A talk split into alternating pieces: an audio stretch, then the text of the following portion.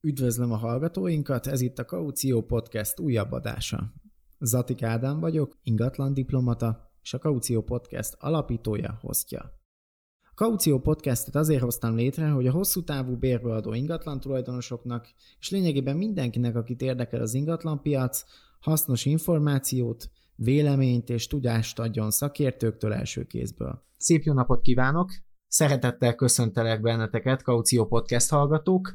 A mai vendégem Keszthelyi Péter, ingatlanértékesítő. Személyesen volt szerencsém nekem is így igénybe venni így a, a szolgáltatását és segítségét így ingatlanbérbeadás terén, úgyhogy abszolút csak jókat tudok róla mondani.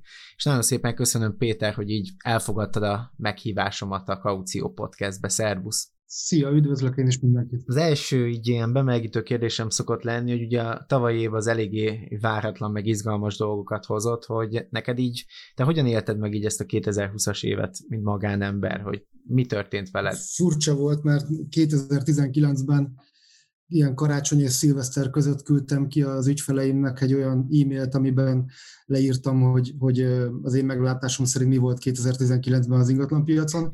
Igen. Szerintem, szerintem mi fog történni kétezer-húszban. Na hát kétezer-húsz tavaszára rájöttem, hogy soha többet nem írok ilyet, hogy szerintem mi fog történni, mert igazából teljesen mindegy is, hogy szerintem mi fog történni. Engem is, ahogy mindenki mást a világban meglepetésként ért ez a vírusosztori.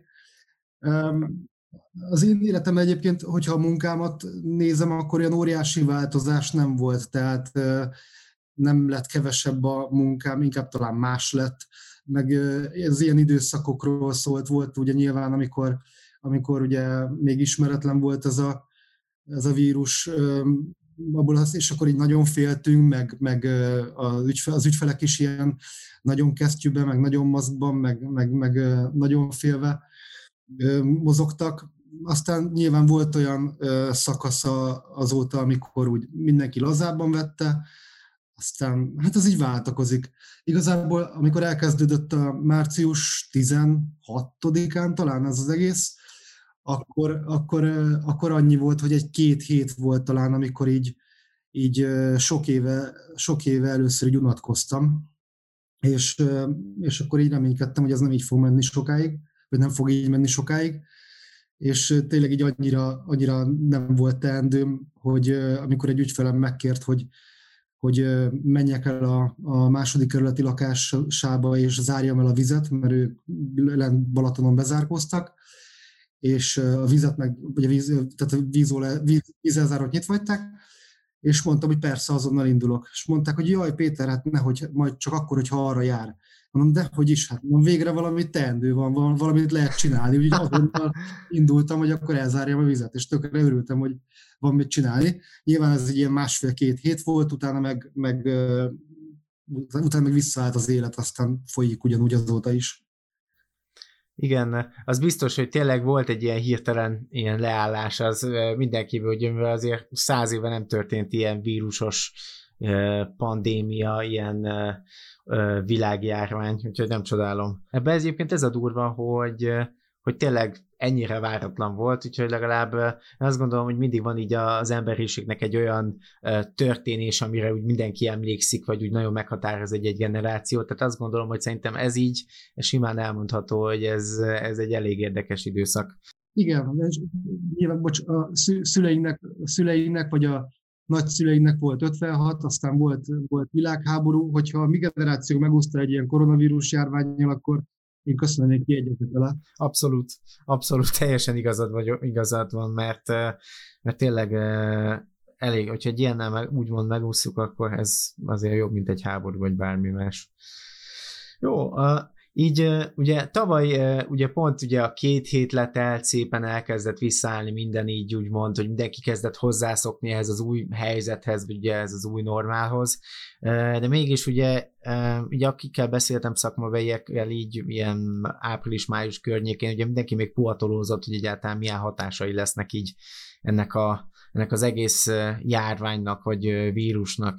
És ugye most már így, főképp ugye a budapesti belváros ingatlan piacon, ugye Airbnb hirtelen megszűnés, turizmus, külföldiek úgymond megszűnésével így az elég sok minden hát megváltozott ahhoz képest, hogy mondjuk ugye kétezer-tizenkilencben mi történt. Hogy, hogy, hogy te hogy látod így egyébként így a, a, az elmúlt másfél évet így a budapesti ingatlan piacon?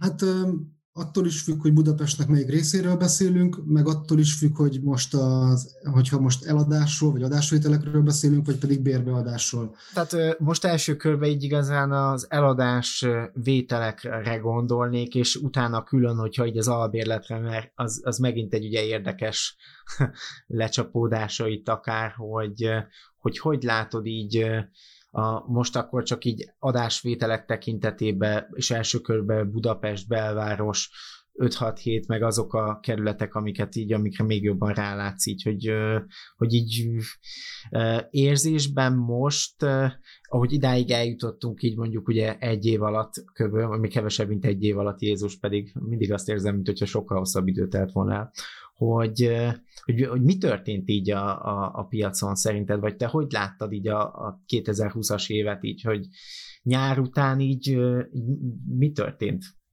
Hát én, én azt gondolom, hogy, hogy ha most kivesszük a képből az ilyen Airbnb-s piacot érintő ingatlanokat, ugye nagy, át, nagy általánosságban a budapesti ingatlanpiacot nézzük, akkor kétezer-tizenkilenc nyara környékén már Már én azt gondolom, hogy volt egy tetőzése a piacnak, és onnantól már egy ilyen enyhe csökkenése vagy stagnálása volt érzékelő, érzékelhető az áraknak, viszont, viszont azért az ingatlan piac elég lassan reagál különböző változásokra, tehát nem szeretnék még véletlenül se belemenni, hogy milyen okok miatt, de, de még hosszú időn keresztül próbálnak a piacon értékesíteni olyan árakon ingatlanokat, ami, ami egyértelműen nem fog elkelni annyiért, és egyértelműen nem lesz reális.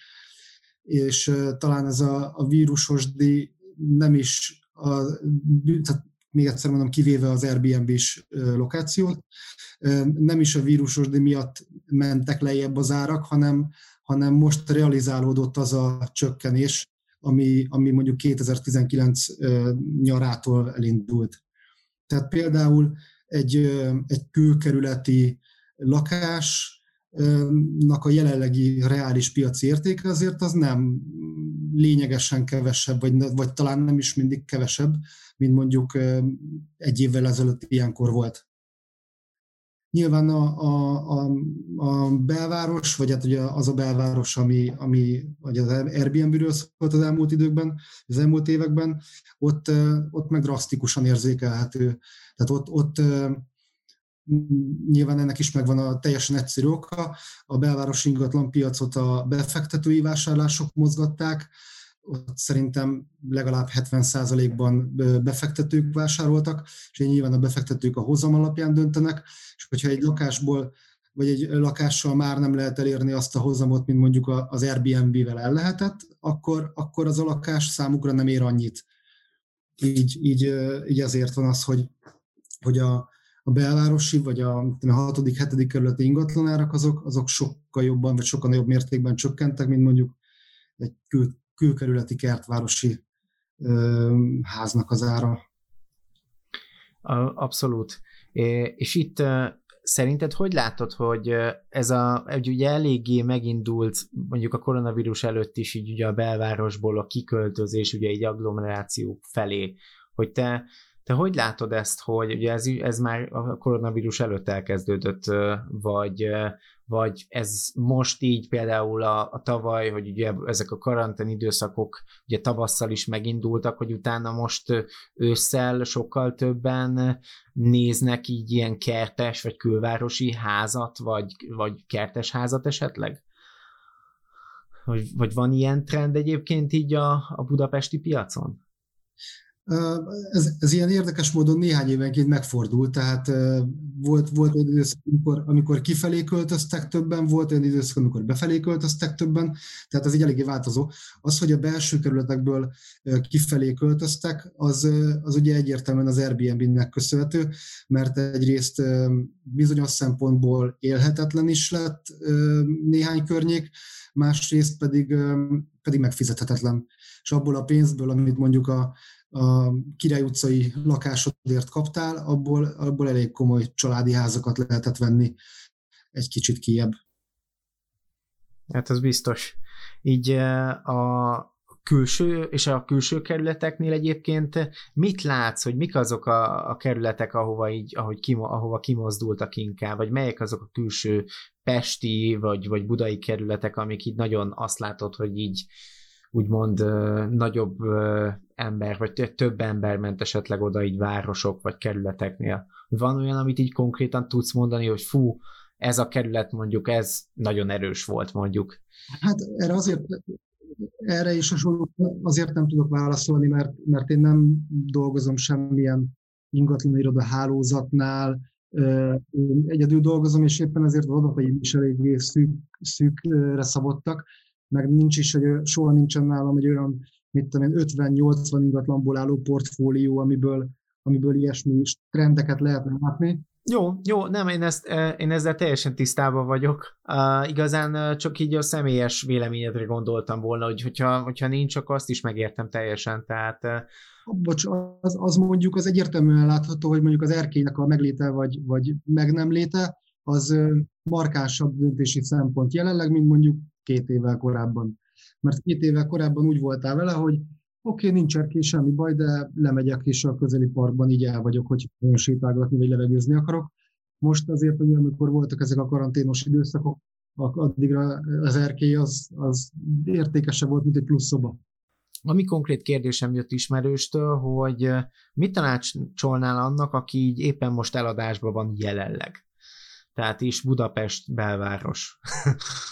Így, hogyha konkrétan hatodik kerület. Tehát, hogy most így, aki eladásban van, hogy szerinted van értelme így, szintén Airbnb-s lakás volt, hogy van értelme így kivárnia, vagy, vagy eladnia, mert most azért nagyon sok lakás került a belvárosba, hogy ebbe esetleg tudsz valami javaslatot mondani, vagy hogyha, hogyha nem, akkor azt is teljesen megértem. Megint csak, megint csak élethelyzet függő, tehát hogyha valakinek van egy, most hogyha konkrétan Airbnb-s lakásról beszélünk, és valakinek van egy olyan lakás, amit eddig Airbnb-re üzemeltet, Airbnb-re üzemeltetett, és és ugye jelenleg nyilván ez nem megy neki, és nincsen rajta olyan hitele, amit, amit havonta fizetnie kell, és megterheli őt, akkor, akkor, akkor várjon. Tehát nyilván most nem fog tudni belőle jól kiszállni. Ha megteheti azt, hogy vár vele, akkor én biztos, hogy várnék vele, mint hogy most adjam el, amikor ugyanolyan lakásokból, ugyanolyan gyönyörűen homestagingelt lakásokból tucatnyi van a piacon. Ha, ha Ha Airbnb-s lakásról, mint befektetésről van szó, és lehetne várni, akkor én személy szerint várnék. Ha saját, ha saját célú, lakás célú ingatlanról van szó, akkor meg, akkor meg nem. Tehát akkor a, a nagypapám biztos azt mondaná, hogy a, aki eladni akar, az, annak azt tanácsolom, hogy adjon el, aki megvenni akar, annak meg az, hogy vegyen. Tehát, tehát, tehát Inkább, inkább arra, arra érdemes odafigyelni, hogy, hogy az eladás és a vétel között túlságosan nagy idő ne teljen el, hogyha csak nem ingatlan spekulációról beszélünk, mert, mert abban azért volt már az elmúlt tíz évben mondjuk olyan sztori, amikor valaki azt gondolta, hogy na akkor itt van a csúcsa az ingatlan piacnak, aztán majd jön a lejtmenet, és mondjuk eladott egy ingatlant azzal a várakozással, hogy hogy akkor majd két-három év múlva, amikor lejjebb mennek az árak, akkor majd, akkor majd újra beszáll. Na hát akkor indultak el fölfele az árak, és azzal az évi húsz százalékkal, mint ahogy ugye meg is történt. Nem mindegy, hogy mikor szállunk be neki. Aha, ez az... Ez, az uh-huh. Igen, tehát hogyha, hogyha valaki azt kérdezi, hogy egy eladás esetén mit tanácsolok, akkor, akkor az első tanács mindig az, hogy, hogy akkor adjon el, hogyha akkor tényleg vesz is. Mert nyilván lehet jól járni, hogyha úgy osztják le a lapokat, de, de nagyon meg is lehet vele szívni. Értem, ez, ez nagyon jó példa volt, meg jó történet. A, és, és egyébként most így mit látsz eladói gondolkodásmódban jelenleg így, hogy, hogy így a, a, ugye akik adott esetben így, így előttek tartották az árakat, azokat most motiváltabbak, vagy lehet esetleg így, amikor ilyen piaci ár fölött voltak így, azok kicsit magukba szálltak, és elkezdtek így Uh, így lejjebb menni az árakkal így Budapesten, vagy így a, a, akikkel te találkozol, hogy, hát hogy változott, ez tehát ez látsz, te látsz egyébként valamilyen változást így a, a, az eladóknak a gondolkodásába így az előző évekhez képest? Én, én nagyon-nagyon-nagyon szerencsésnek tudom magam mondani, mert nekem csak jó fej, normális gondolkozó ügyfeleim vannak, Mert, mert aki nem az, ő már eleve nem az ügyfelem. Tehát, tehát azokkal, azokkal az ügyfelekkel, akikkel én együtt dolgozom, eladóként vagy bérbeadóként, ők, ő, ővelük lehet értelmesen beszélni, és, és, hogyha, és, és meg tudjuk azt beszélni, hogy éppen neki jelen pillanatban sürgős a, az ingatlan eladása valamilyen okfolytán, és, és akkor, akkor kevésbé tudunk mondjuk még három hónapig próbálkozni azzal, hogy mit bír el a piac, vagy sem. De például ebben az évben, vagy nem ebben az évben, most már tényleg kétezer-huszonegyben, tavaly volt olyan ügyfelem, kettő is, akivel úgy indultunk neki, még itt tavasszal, hogy nem sürgős, ha azt mondom, hogy inkább várjuk ki a vírusos végét, és majd térjünk vissza rá szeptemberbe, mert akkor azt hittük, hogy szeptemberre vége lesz, akkor, akkor ő azt elfogadja. Én pedig azt mondtam neki, hogy, hogy, hogy ne, vágjunk bele olyan árral, amivel, amivel mondjuk a vírus előtt nekiindultunk volna. És, és szerencsére siker is koronázta a, a dolgot, mert, mert gyakorlatilag az áron, amin gondolt, gondoltuk, az, az, azért ment el, tehát semmiféle alkudozás nem volt, nyilván kísérlet volt, de, de amúgy azon az áron kelt el, amit, amit, amit mi elgondoltunk. És ilyen nem, nem ő volt az egyetlen, volt másik hasonló is. Tehát hogyha van idő kísérletezni, akkor, akkor az tök jó, de, de nyilván most például pont ma beszéltem egy ügyfelemmel, aki, akinek, akinek a lakását elég sürgősen kell eladni, és azt mondta, hogy, hogy azzal, hogy most mégsem érünk rá egy hónapot kísérletezgetni azzal, hogy, hogy mi az a maximális ár, amit esetleg ki lehet hozni a piacból.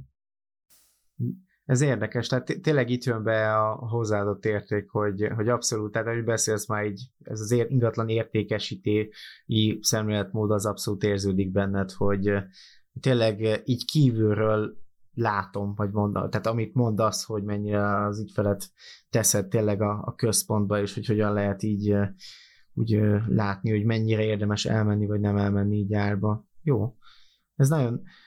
Itt ugye említetted a bérbeadói részt is, ugye nagyon, tehát hogy te kifejezetten ugye így bérbeadással is foglalkozol, és ezt, ezt, minden, ezt meg akartam egyébként kérdezni, hogy hogy, hogy így ugye nagyon sokan nem foglalkoznak bérbeadással így, így ingatlan értékesítésben is, hogy, hogy neked hoz, hogy jött ez, hogy, hogy így úgymond kiadással is foglalkozol, és tényleg jó is vagy benne, úgyhogy ezt személyesen alátámasztom.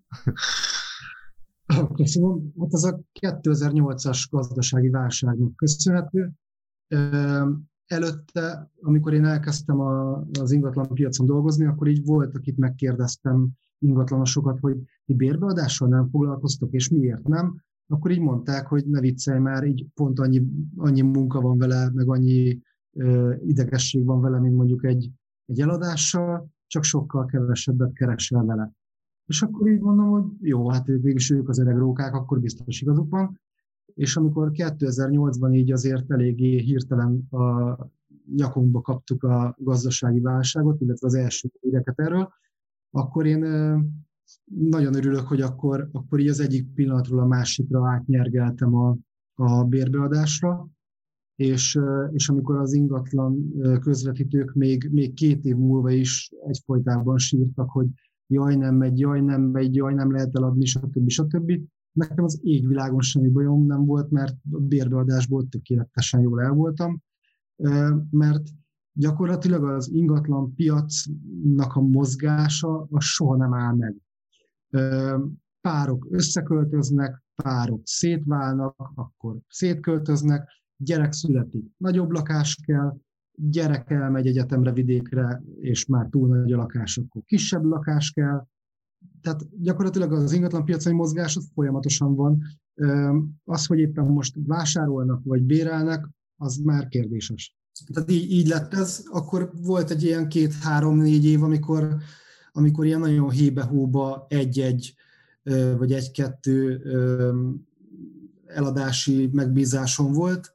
Aztán ez, ugye az év, aztán ez úgy nyilván helyrejött, és most úgy mind a kettővel egyszerre is aktívan foglalkozom.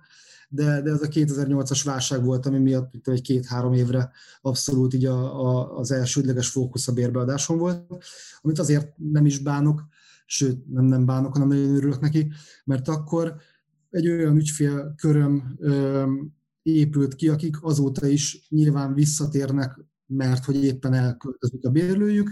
Másrészt, mivel van közöttünk egy kapcsolat, és engem ismernek az ingatlanpiacon, és mondjuk elégedettek velem, akkor ha bárkinek a, az ő körükben mondjuk eladás kapcsán van szükségük ingatlanértékesítőre, akkor hozzám küldik őket. Tehát ez gyakorlatilag emiatt egy ilyen sokkal aktívabb kapcsolat van, vagy egy ilyen nem napi, de napibb kapcsolat van, mint amikor valakinek eladod a lakását, és akkor soha az életben többet nem találkozol vele. Az, az biztos, tehát... Itt uh, bérlőt találni az, az egy, tényleg egy külön művészet, hogy ki az, aki tényleg jó, akivel hosszú távon működik a dolog, működik a kapcsolat, fizet rendesen. Hát ez tényleg nem egy egyszerű tranzakció, mint mondjuk az adásvétel. Ez, ez nem egyszerű, ez nagyon-nagyon-nagyon-nagyon nehéz. Tehát uh, így uh, ezt én is alátámasztom, mindkét oldalról. Ez, ez tényleg izgalmas, és... Uh, A, mit látsz egyébként? Most, ami eszembe jutott kérdés, az az szintén, hogy ugye így kétezer-nyolc meg a mostani tavalyi évhez képest így van esetleg olyan, amit így uh, bérbeadóként, vagy így az albérleti piacnál így lehet szintén párhuzamba hozni mondjuk kétezer-nyolc után, hogy mi volt akkor így uh, siker, vagy miért működtek így a bérbeadások akkor, amit esetleg így átültethető most erre a koronavírusos időszakra mondjuk, így a ingatlan tulajoknak. Vagy két teljesen különböző, ugyanbel ugye gazdasági válság volt a kétezer-nyolcas, ez meg ilyen ugye uh, inkább uh, egészségügyi válságszerűség kis hisztériában megpakolva, hogy, hogy azt hogy látod? Hát ezzel mondjuk annyira nem értek egyet. Hallottam én is ezt a gazdasági válság kontra egészségügyi válság sztorit, de, de azért itt, uh, itt, itt rengeteg embernek a megélhetése került veszélybe, úgyhogy itt a, a gazdasági vonatkozások, például ha csak arra gondolsz, hogy, hogy mondjuk ha vannak bérbeadó lakásaid, és abban a bérbe, azokban a bérbeadó lakásokban öm, öm, vendéglátásból élők, szakácsok, pizzérek, stb. stb. Élnek, akkor, akkor nagyon gyorsan gazdasági válsággá is lehet látni, vagy gazdasági válságnak is lehet látni ezt az egészségügyi válságot. Az, hogy mit hoz a jövő, az meg tényleg pont ezen fog múlni, hogy mennyire gyorsan lehet kilábalni, vagy mennyire gyorsan tudnak kilábalni azok a szektorok, akiket ez tényleg ennyire mélyen érintett. kétezer-nyolcban, meg kétezer-tízben, meg kétezer-tizenhétben és tizennyolcban is rendszeresen fordult elő olyan szituáció, hogy, hogy mondjuk egy adott lakásba bérlőt kellett találnom, és, és volt két tök jó jelöltem, mondjuk, most csak mondok valamit, az egyik egy fiú, a másik meg egy lány, mind a kettő tíz per tízes, és azt mondtam a lakás tulajdonosának, hogy figyelj, nem tudok választani, mind a kettő teljesen száz százalékos, dobjál fel pénzt, vagy döntsd el, hogy fiút akarsz, vagy lányt, rád van bízva. Na most ilyen azért az elmúlt két-három évben nagyon-nagyon ritkán, vagy inkább azt mondom, hogy nincsen. Tehát a bérlő jelölti alapanyag, az brutálisan rossz lett. Ezt, ezt mondtam egyébként kétezer-tizenkilencben is, na azóta lett még rosszabb.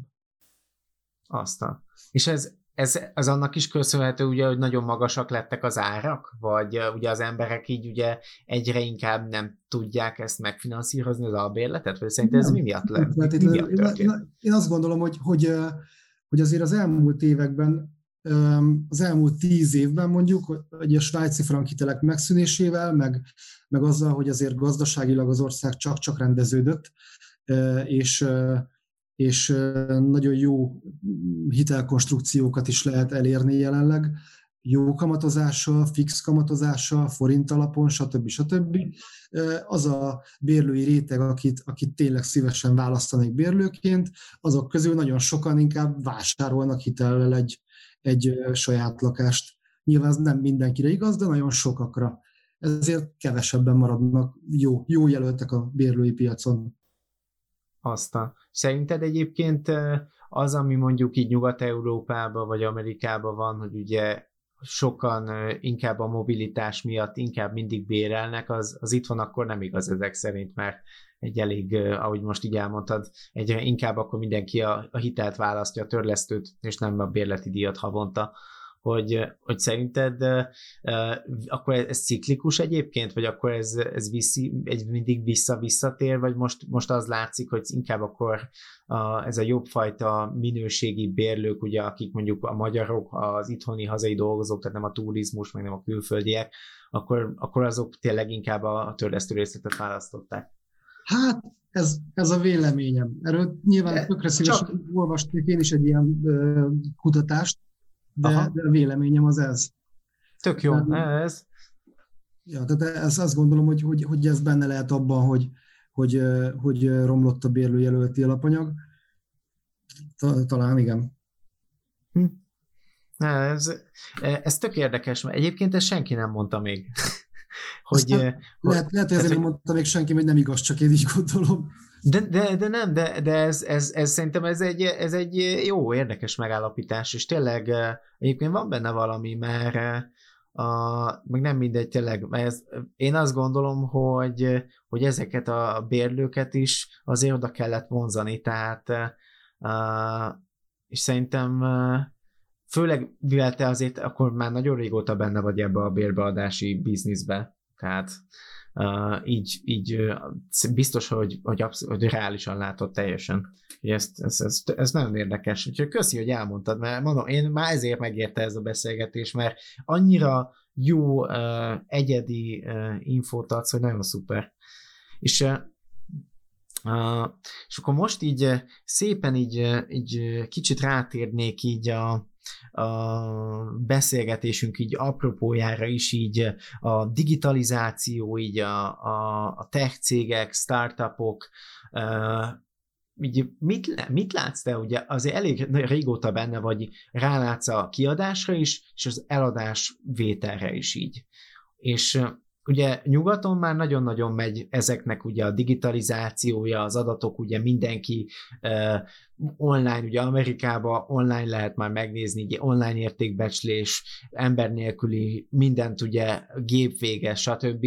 Hogy szerinted így a, az itthoni trendeknél, meg így a, az itthoni startupoknál uh, te látsz olyat, hogy ez ebbe az irányba fog menni, mint mondjuk Amerikába? Tehát itt is a, a saját véleményedre vagyok kíváncsi, hogy te, te hogy látod ezt, hogy, hogy milyen irányban viszik el így a, ez a digitalizáció, az ingatlan értékesítés? Ez elviheti egyáltalán a digitalizáció, úgyhogy teljesen nem is találkozunk emberrel kvázi egy ingatlanadás vételnél, vagy egy bérbeadásnál? Hát erre, erre egyrészt én is nagyon kíváncsi vagyok, másrészt az én személyes véleményem az, hogy nem, de aztán majd nyilván lehet, hogy meg fogok lepődni. Én nem gondolom azt, hogy tehát nyilván azt elhiszem, hogy vannak olyan szituációk, amikor ezt online, meg digitálisan le lehet menedzselni, főleg, főleg olyan esetekben, amikor valamilyen olyan, olyan vételről van szó, amikor azt mondom, hogy, hogy, hogy nem is érdekel, hogy hogy néz ki az adott lakás, meg semmi nem érdekel, mert annyira jó az ára, hogy, hogy az lehet bármilyen, akár kiégett is. De, de az, hogy az értékesítést, tehát a személyes értékesítést átvegye valamilyen online platform vagy akármi, abban én jelenleg nem annyira hiszek. Tehát gyakorlatilag én azt gondolom, hogy, hogy, hogy meg, érdemes megkülönböztetni azt, hogyha valaki ingatlan közvetítőnek gondolja magát, vagy azt, hogy ingatlan értékesítőről beszélünk. A közvetítésnek én azt gondolom, hogy, hogy, hogy manapság már nem nagyon van létjogos, létjogosultsága a piacon. Réges-régen, amikor még internet sem volt, csak esetleg express újság, akkor, akkor nyilván volt jelentősége egy olyan kapocsnak, vagy egy olyan személynek, aki mondjuk ült egy ilyen ingatlan közvetítő irodába, és akkor hozzá bementek az eladók is, meg bementek a vevők is, és ők közvetített kettejük között. Az én gondolataim, vagy megfogalmazásom szerint az az ingatlan közvetítő. Ezt ma már mondjuk egy ingatlan pont com, vagy valamilyen ingatlan hirdető portál elvégzi. Ehhez nem kell közvetítő ember, vagy nem kell egy ember, aki beékelődik az eladó és a vevő közé, csak azért, hogy beékelődjön. Tehát én azt gondolom, hogy erre a dologra ma már nincsen szükség.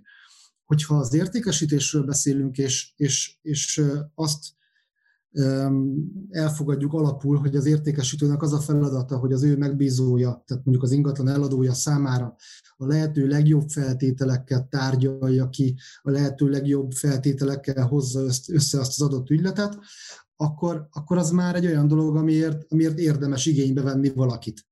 Azért, hogy ő csak úgy legyen az eladó és a vevő között, és ne, ne én fényképezzek eladóként, hanem fényképezzen lakást az ingatlan közvetítő, arra, arra én nem gondolom, hogy, hogy kétezer-huszonegyben szükség volna. Ezt a közvetítést online meg lehet oldani.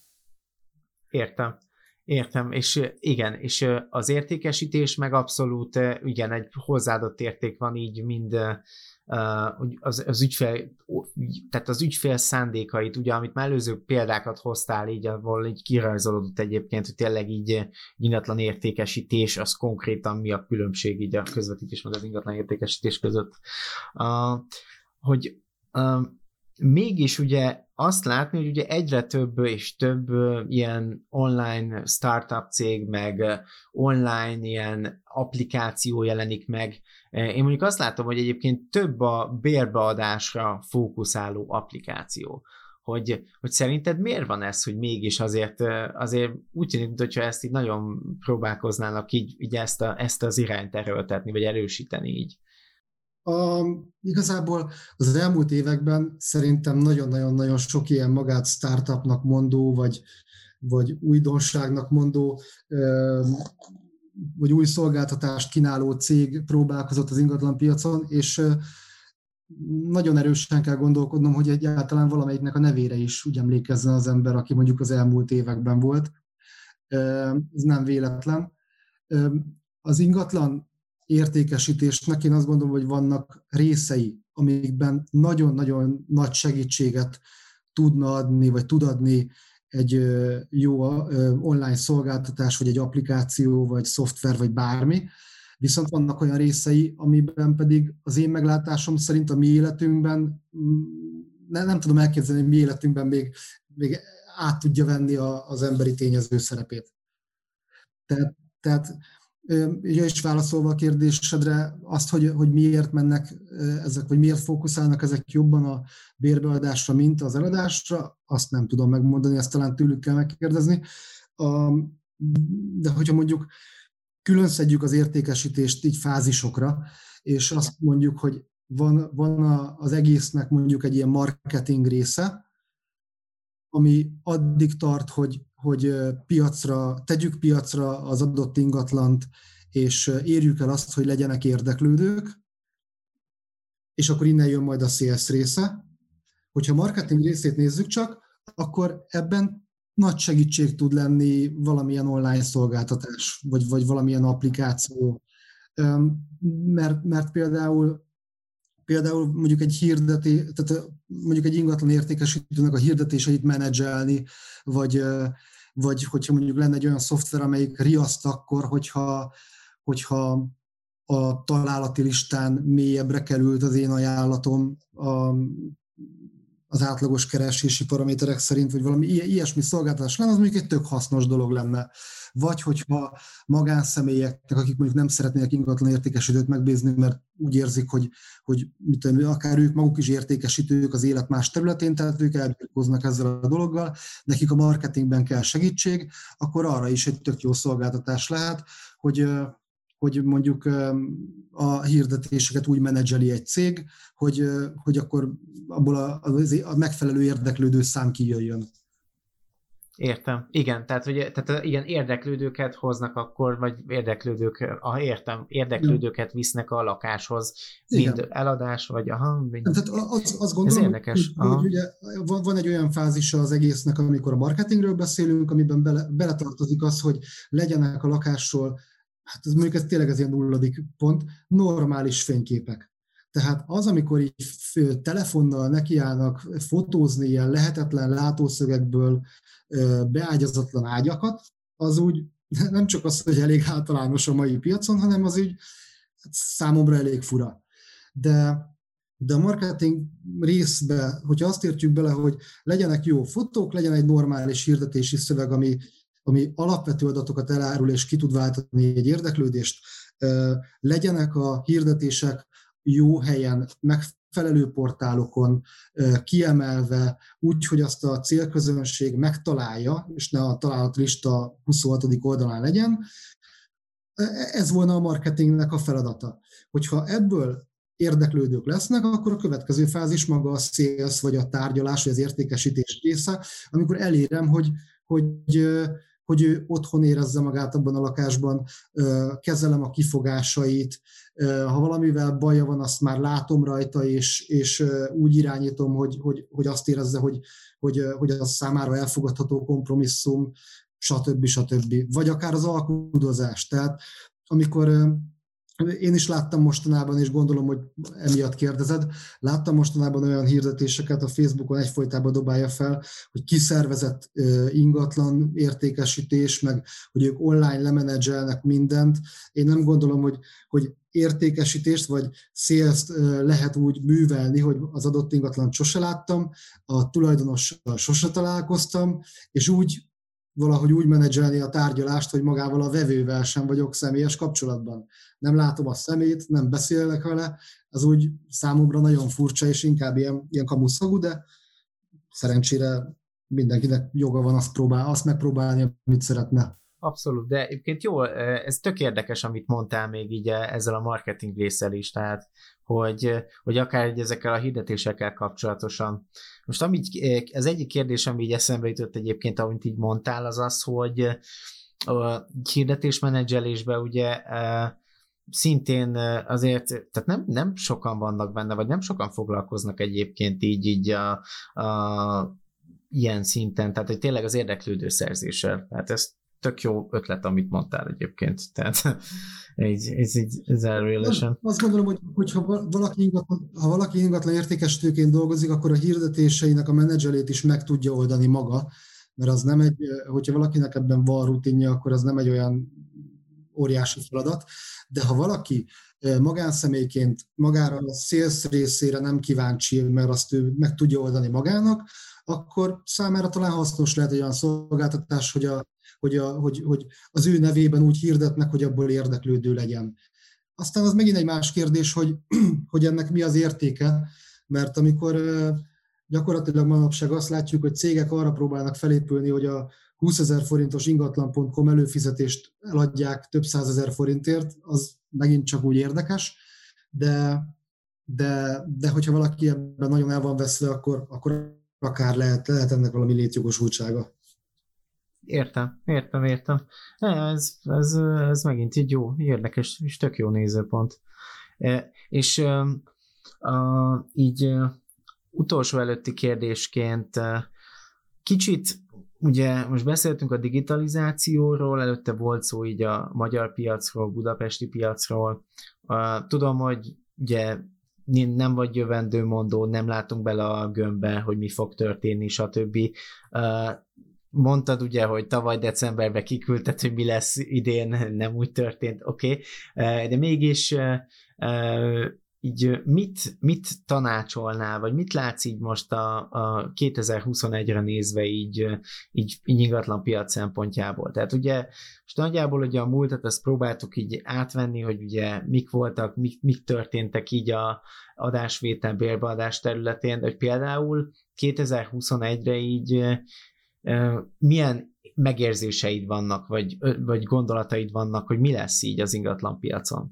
Abszolút csak megérzés, hogy én olyan nagyon nagy tragédiát nem, nem, nem várok, vagy nem, lát, nem, nem gondolok. Megint csak nagyon-nagyon attól fog függni az egész, hogy mennyien lesznek azok, vagy hányan lesznek azok, akik valamiért, hát nem valamiért, hanem mondjuk az állásaik elvesztése miatt kényszereladásba kell, hogy meneküljenek, vagy mondjuk a hitelüket nem tudják tovább törleszteni, és, és piacra kell vinni az ingatlanjaikat.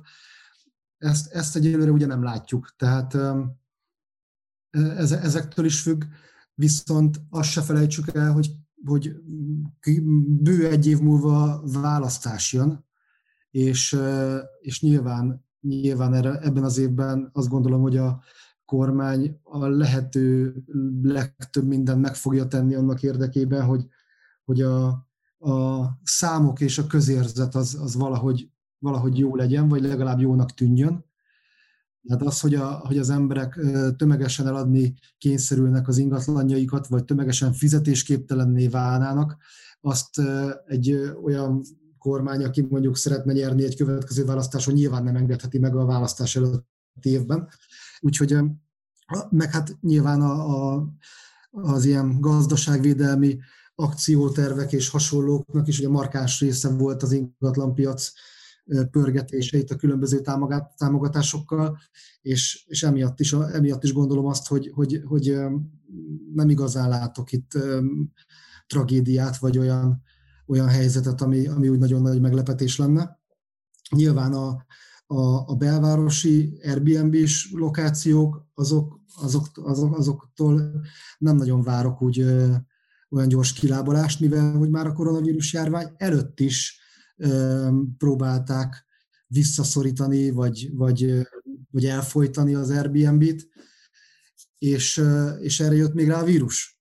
Tehát, hogyha, ha nem lett volna koronavírus, akkor is van egy ilyen különböző önkormányzatoknál, meg a fővárosi önkormányzatnál egy olyan szándék, hogy, hogy ezt így szorítsák vissza. Úgyhogy ez így, ez így, a, ez így a, a, a, a, azt a régiót, ami eddig Pesten belül a legeslegdrágább volt, most nagyon ilyen középmezőnybe fogja szerintem visszasorolni. Gyakorlatilag mitől lesz drágább egy hetedik kerületi lakás, mint egy kilencedik kerületi? Eddig azért volt drágább, mert, mert a sokszorosát lehetett vele az Airbnb miatt keresni, és ugye a hozamalapú értékmegállapítás alapján ez egy sokkal értékesebb ingatlan volt a befektetők számára, most meg majd nem. Aztán, hogyha ha úgy döntenek az egyes önkormányzatoknál, hogy, hogy kitalálnak valami olyan konstrukciót, amiből ők adóbevételt tudnak nyerni, és akkor majd ők az Airbnb mellé állnak, vált, váltnak, vált, váltnak vetve, és, és akkor próbálják ezt a szektort így erősíteni, akkor meg, majd megint csak nem igaz, amit éppen most beszélünk. Ugyanúgy, mint ahogy a Magyar Állampapír Plusz is nagyon-nagyon nagy hatással volt az ingatlanpiacra, előtte két hónappal pedig fogalmunk se volt arról, hogy egyáltalán egy ilyen készül. Tehát ez, ez, ez ilyen nagyon, azért, pont azért, mert ez egy ilyen nagyon sok összetevős dolog, és a, volt is nálad a podcastben a Balogh László az ingatlan pont com-tól, ő mondta, és el is loptam tőle a dumáját, és azóta is használom, hogy tényleg olyan az élet a piacon, mint egy ilyen adventi naptár, hogy minden nap így kinyitunk egy kis ajtót, és akkor meglátjuk, hogy most éppen mivel leptek meg bennünket. Tehát ez nem az én dumám, ez a Balogh Laci, de, de, de szerintem, de szerintem de találó. És pont ezért, pont ezért mosolygok mindig azon, amikor valaki ilyen, ilyen, ilyen nagyon tudományosan, meg nagyon nagy szakértőnek tűnve próbálja megmondani, hogy mi fog történni a jövő évben. Vagy akár az elmúlt években is, az a vírustól függetlenül. Igen, mi van az adventi naptár igen. mögött? Ugye, következő azt, ajtónál. Azt, hogy jövő milyen csoki lesz benne, nem tudjuk.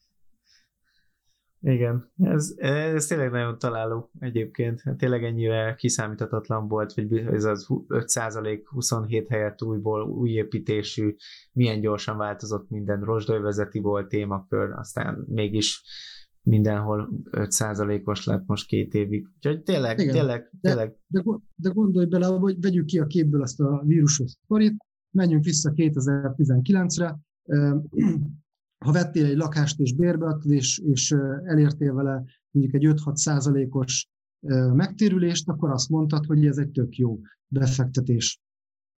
erre jött a MÁ plusz, és kínált számodra ugyanúgy hat százalékot, csak nem kell a lakást felújítani, nem kell a, a társasházi közgyűlésen a hülyékkel veszekedni, nem kell a bérlődnek a problémáival foglalkozni, cirkót javítatni, vagy, vagy bármit. Persze, hát lényegesen egyszerűbb, abszolút. Úgyhogy igen, ez, ez egy érdekes Ez egy érdekes helyzet volt. Tényleg, tényleg jó páran átmentek egyébként így ismertségi körbe is. Én maradtam a, az ingatlanoknál, úgyhogy egyébként... Hát, hogy, az, hogyha az... Hogy hosszú távú értéknövekedést nézzük, akkor, akkor nem hiszem, hogy kérdés a, igen. a döntés. Tehát, tehát abszolút, úgyhogy én nekem tényleg így szerencsém volt, hogy tizenkilencben én még ki tudtam mindenből szállni így ingatlanokból, de pont egyébként akkor is találkoztunk mi is, úgyhogy... Tényleg egyébként egy csomó mindenben egy részben kiszámíthatatlan, hogy, hogy mi várható, de az biztos, hogy most én is, akikkel beszéltem egyébként most, most például a, a, a, nem is olyan rég a, a Csorba Dániellel is, és, és ő is mondta, hogy most így januárban mindent el lehetett adni. Jöttek. Úgyhogy újra egy ilyen fellendülés van, ki tudja, hogy meddig, de az biztos, hogy, hogy most, most még van. A jó adottságú ingatlanoknak piac realitása szerint árazva egy jó értékesítővel most is ugyanúgy megvan a piaca, és el lehet adni. És a Csorba Dánielről, amit én tudok, az az, hogy ő sem gyűjti maga köré a, a nem túl jó megbízókat, vagy ő se szeret feleslegesen fura emberekkel foglalkozni, úgyhogy, úgyhogy nyilván, ha normális megbízásaid vannak, akkor azokat tudod is teljesíteni. Amikor van egy harminc millió forintot érő ingatlan, és valaki azt mondja neked, hogy add el negyvenért, és te még azt is hazudod neki, hogy negyvenért, negyvenötért fogom eladni, akkor azzal megküzdjél. Igen, itt, itt jön be az értékesítés, igen. Tehát meg a szűrés a legelején. Tehát igen, ez, ez abszolút, tehát a, a Dani is mondta, hogy kizárólagos szerződés, meg jó, jó szűrés, de mondta, hogy csak jó emberekkel dolgozik együtt, úgyhogy ugyanazt mondta, mint te egyébként, hogy jó emberekkel tök jó együtt dolgozni, és elég jól megszűri ő is, úgyhogy nagyon ügyes. És egy, bocs, egyébként pont itt jön képbe, vagy itt is képbe jön az a... Amit, amit, amiről az előbb beszéltünk, hogy ilyen online, online ingatlan értékesítés, meg a személyes értékesítés, hogy amikor, amikor az a feladatod személyesen egy lakásban, hogy érd el azt, hogy az illető azt a lakást olyan áron megvegye, amit te elgondoltál, akkor, akkor muszáj ott lenned. Muszáj, muszáj elérned, hogy olyan sorrendben mutasd meg neki a helységeket, ahogy te akarod. Muszáj elérned, hogy a, oda figyeljen, oda nézzen, ahova te akarod, és nyilván látnod kell a reakcióit is. Az, hogy te, vagy az, hogy a vevőt arra, vagy az, hogy inkább arra teleled, hogy ilyen három dés bejárásokon, meg hasonlókon nézze a lakást, az azt gondolom, hogy nem értékesítés. Na, ez izgalmas. Akkor te a három dés bejárásoknak se vagy a fanja, vagy így a... A, vagy a, tehát ugye, igen, mondjuk, hogyha a személye, ez személyesen nem lehet átadni tényleg, mert hogy oké, hogy végignézi az ember, de hát az más, mint mikor személyesen ott vagyunk, ez, ez tény, tény és való. Meg az embert nem látod. Tehát, aha. Így igaz, tehát én nem vagyok a három dé bejárásoknak a nagy rajongója, illetve nem is biztos, hogy teljesen igaz, inkább azt mondom, hogy arra, annak nem vagyok rajongója, amit, amire használják. Tehát én szeretném azt, hogy jöjjön el az a vevő, aki, akit én szeretnék, hogy eljöjjön egyáltalán. Én, ha én szeretném neki megmutatni a lakást, úgy, ahogy azt én szeretném. Látni szeretném a reakcióját, szeretnék én arra reagálni, és utána emlékeztetőül egy három dés bejárást elküldeni neki, hogy újra otthon este a gép előtt újra és új, újra át tudjon menni azokon a helységeken online, ami, ahol már volt személyesen, és már meg volt személyesen köztük a kontakt, az úgy oké, okay, az úgy tök jó. De például múltkor, múltkor jött egy, egy, egy hölgy egy lakásba megnézni, és mondta, hogy a férje nem tudott eljönni, de szeretne képeket csinálni neki. És nem engedtem, mondtam, hogy, hogy, hogy azokat a képeket, amiket én készítettem, azokat szívesen átküldöm neki, de hogyha az alapján szeretné a férje is látni, akkor jöjjön el a férje is.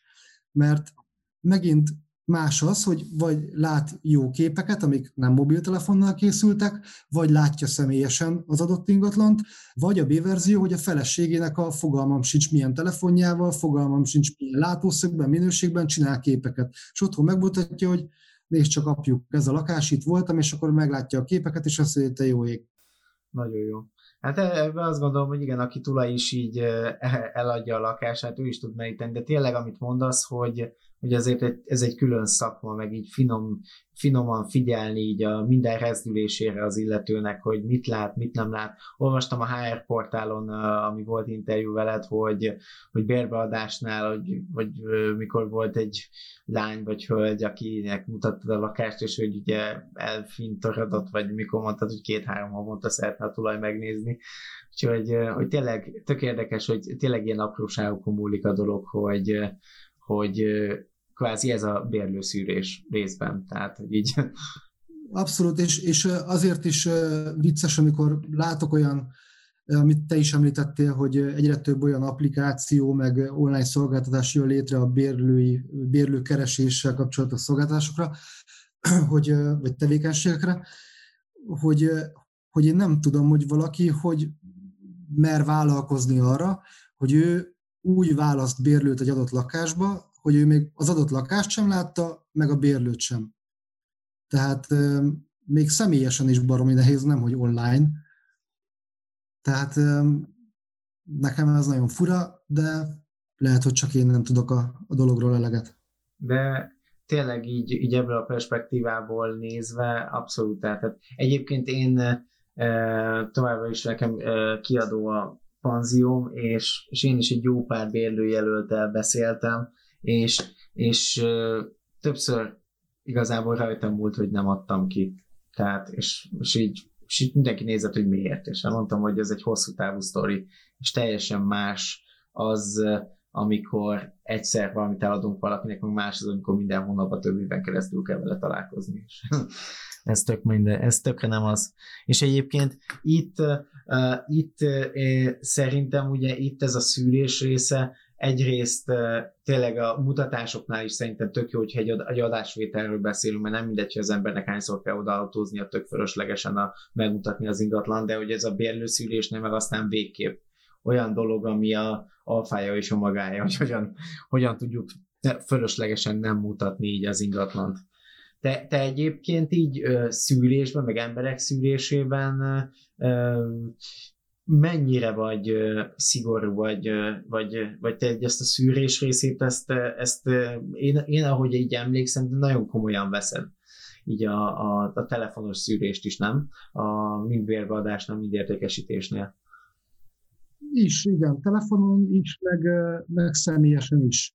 Tehát természetesen, tehát gyakorlatilag, hogyha a bérbeadást nézzük, akkor gyakorlatilag abból élek, hogy amikor egy bérlő a lakásból elmegy, mert nyilván sosem, de nem élete végéig fog ott lakni, a bérelt lakásban, amikor onnan elköltözik, akkor a bérbeadó azzal ér fel, hogy szia Peti, egy ugyanilyen jó bérlőt hozzá, légy szíves, mert tök jó volt a kapcsolat vele éveken keresztül.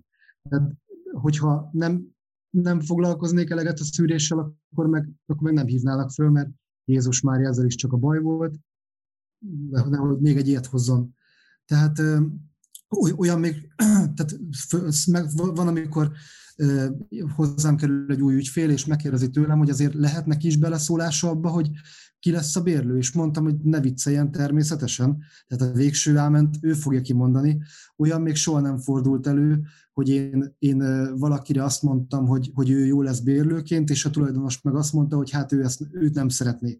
Ellenben olyan meg rendszeresen előfordul, hogy a bérbeadó azt mondja, hogy Hmm, nekem ő rendben van, én meg azt mondom, hogy nekem valami meg nincs rendben, úgyhogy ha megengedi, akkor én szeretnék tovább keresni. Abszolút. Abszolút, és ami nekem így kérdésem, így eszembe jutott még így, így utol, utoljára, hogy, hogy neked honnan jött ez a, ez a erős emberismereted, mert ez tényleg erős emberismeret, meg ez kell hozzá, hogy, hogy te ezt tanultad valahol, vagy egyébként ezt lehet így tanulni, vagy hogy tudnál esetleg így tanácsolni valamit így a, a, a hosszú távú bérbeadó tulajoknak például, hogy mire figyeljenek, vagy ezt, vagy ezt, vagy ezt hogy lehet elsajátítani egyébként? Mert ezt ebből tök sokan rosszak. Jó kérdés, jó kérdés. Én, én az életemben nagyon sokszor volt olyan szituáció, hogy valakivel találkoztam, akár mondjuk még réges-rég egy új munkahelyre kerültem, ott volt egy, egy csaj, és, és, és nekem, nekem nagyon rossz érzésem volt vele kapcsolatban. Tehát, hogy így nem egy ilyen korrekt, nem egy egyenes ember, de ezt mindezt úgy, hogy, hogy, hogy, hogy, hogy, hogy talán még a köszönésen kívül nem is beszéltem vele, és Ez, ezekben a szituációkban így mindig elhessegettem magamtól ezt a gondolatot, hogy te hülye vagy, hát nem is ismered, nem is beszéltél vele akkor, meg hogy. És, és ezek mindig beigazolódtak. Nyilván nem erre alapozom a bérlőkeresést, de, de én mielőtt az ingatlan értékesítéssel kezdtem el foglalkozni, azelőtt egy tréningcégnél dolgoztam trénerként, értékesítési tréningeket tartottam, meg marketing stratégiai tanácsadásokat. Nagyon sokféle céggel dolgoztam, az autókereskedőktől kezdve műszaki cikk értékesítőkig, és nyilván a tananyag része is volt az emberismeret, illetve, illetve azóta is folyamatosan igyekszem tanulni, tehát például most a, a keresztanyámtól testbeszédkönyvet kértem karácsonyra, tavaly a, szintén valami ilyen értékesítésre kapcsolatos könyvet kértem, meg, meg, meg azt gondolom, hogy, hogy, hogy ha úgy nem tanulsz folyamatosan olyan dolgokat, ami a munkádhoz kell, akkor, akkor nyilván le fogsz maradni. Amikor tárgyalástechnikát akartam itt tanulni, meg emberismeretet, meg emberek kiismerését, akkor Vég Józsefhez mentem el tréningre, aki, aki túlsztárgyalóként tevékenykedett, és amikor ilyen kérdésekről van szó, akkor mindig ő szerepel, szerepel a tévékben. Aztán most például a legújabb projektem, amit itt tökre szeretek, hogy szeretnék így a lakások vagy interiőrök fotózásában fejlődni. Nyilván eddig sem mobiltelefonnal fényképeztem, de, de látok olyan képeket, amiket mondjuk profi fotósok készítenek, ami, ami, ami nagyon-nagyon-nagyon más szín, mint amit mondjuk én készítek egy, egy normálisabb fényképezőgéppel, és és akkor most fogtam magam, és Zatik Ádámot, aki Budapest egyik legügyesebb, vagy legjobb ilyen interiőr fotósa, őt kértem meg, hogy mi lenne, hogyha engem így tanítgatna. Nyilván tudja, hogy én neki nem leszek konkurencia, mert nem fogok interiőr fotózást vállalni, mint szolgáltatást, de, de rengeteg dolgot tanított nekem, hogy, hogy hogyan készítsek képeket. Azóta még újabb vakut vettem, meg hogyan szerkesszem meg a fehér egyensúlyt, meg a nem tudom micsodákat, úgyhogy ezzel itt tök jó szeretek így elszöszölni. De jó, de jó, ezt egyébként jó hallani, és egyébként tehát, hogy hihetetlen, hogy tényleg milyen képeket lehet lőni. Én nem is tudom, hogy hogy csinálják őket. Tehát, hogy annyira jó képeket lehet lőni, meg így annyira át lehet adni így egy-egy lakásnak, vagy egy épületnek így a hangulatát, tehát én Bata Tamást ismerem, tehát így vele is podcastet csináltunk, és tök érdekeseket mondott ott is, és tényleg ez egyébként egy tök érdekes téma is. Egyéb ingatlan bérbeadás meg eladásnál abszolút. Tehát, hogy egyébként ugye ez tényleg, ez tök jó, de a hangodból egyébként hallom, hogy ez egyébként személyes érdeklődés teljesen, tehát, hogy nem csak a, az ingatlan oldaláról nézve csinálod, hanem látszik, hogy, hogy hallatszik, hogy érdekel. Ez, ja, ez más jó. Nem fotózok, csak ingatlanokat, de, de például, például most volt egy olyan szituáció, hogy, hogy egy első kerületi villában egy kétszáznegyven négyzetméteres lakást kellett bérbeadnom, és uh, tényleg olyan volt a lakás, mint egy múzeum, tehát ilyen száz éves faburkolatok, uh, meg száz éves lámpák, meg ilyesmek, és ilyen, ilyen te, teljes időutazás volt az egész, és annyira sötétek voltak ezek a faburkolatok, hogy az én vakum, az én vakum fényét elnyelték a burkolatok. És akkor is a, az Ádámot hívtam el, hogy akkor, akkor most igénybe venném a szolgáltatását is, és ő készítette a képeket, és azóta a bérlőre is talált a, a lakás, úgyhogy, úgyhogy tényleg fontos az, hogy, hogy, hogy normális képeket csináljunk, mert, mert az, az az első, amivel, amivel az érdeklődő találkozik, és mint a Tinderen, amikor jobbra-balra húzogatják az embereket, az az első, ami alapján azt a lakást azt most valaki majd jobbra húzza, vagy balra húzza. Igen, ez jó megfogalmazás, igen. Tényleg egy-egy öt másodperc alatt döntünk, és igen, nem, jó árértékarány, nem, puff, és már megyünk is tovább, tetszik, nem tetszik. Jó, jó. Na, hát köszönöm szépen egyébként, ez a Tinderes hasonlat, ez nagyon jó végszó volt, meg így a, az ötletek egyébként, meg a, a tanácsok, a különböző ö, könyv, a, ugye, hogy, hogy kiktől tanulsz, ez szerintem nagyon érdekes, és, és, és alapvetően nem, nem csak ingatlanos témában is tök jók, mert így emberismeret, az szerintem egyébként is az egész életünkhöz fontos. Meg jó látni, hogy, hogy, hogy, hogy megfigyeljünk, megnézzünk, kikerüljünk helyzeteket, megelőzzünk dolgokat. Úgyhogy tök jó, nagyon szuper. Nagyon jókat mondtál, Péter, köszönöm szépen a beszélgetést. Én azt gondolom, hogy nagyon, tehát nagyon-nagyon sok gyakorlati, hasznos és egyedi meglátásodat mondtad el. Tehát tényleg, tényleg köszönöm az őszinte beszélgetést. Én is nagyon szépen köszönöm a meghívást. Köszönöm szépen, hogy elfogadtad. Köszönöm a hallgatóinknak a figyelmet. A podcast adásait meghallgathatjátok a zatikádám.hu per podcast linken, illetve a SoundCloud, a Spotify, az Apple és Google Podcast, illetve az Anchor ef em felületein. Újabb kérdéseiteket azt pedig a zatikádám.hu weboldalon található elérhetőségeken, illetve Facebook, Instagram és LinkedIn üzenetben is elküldhetitek. Köszönöm a figyelmet! Sziasztok!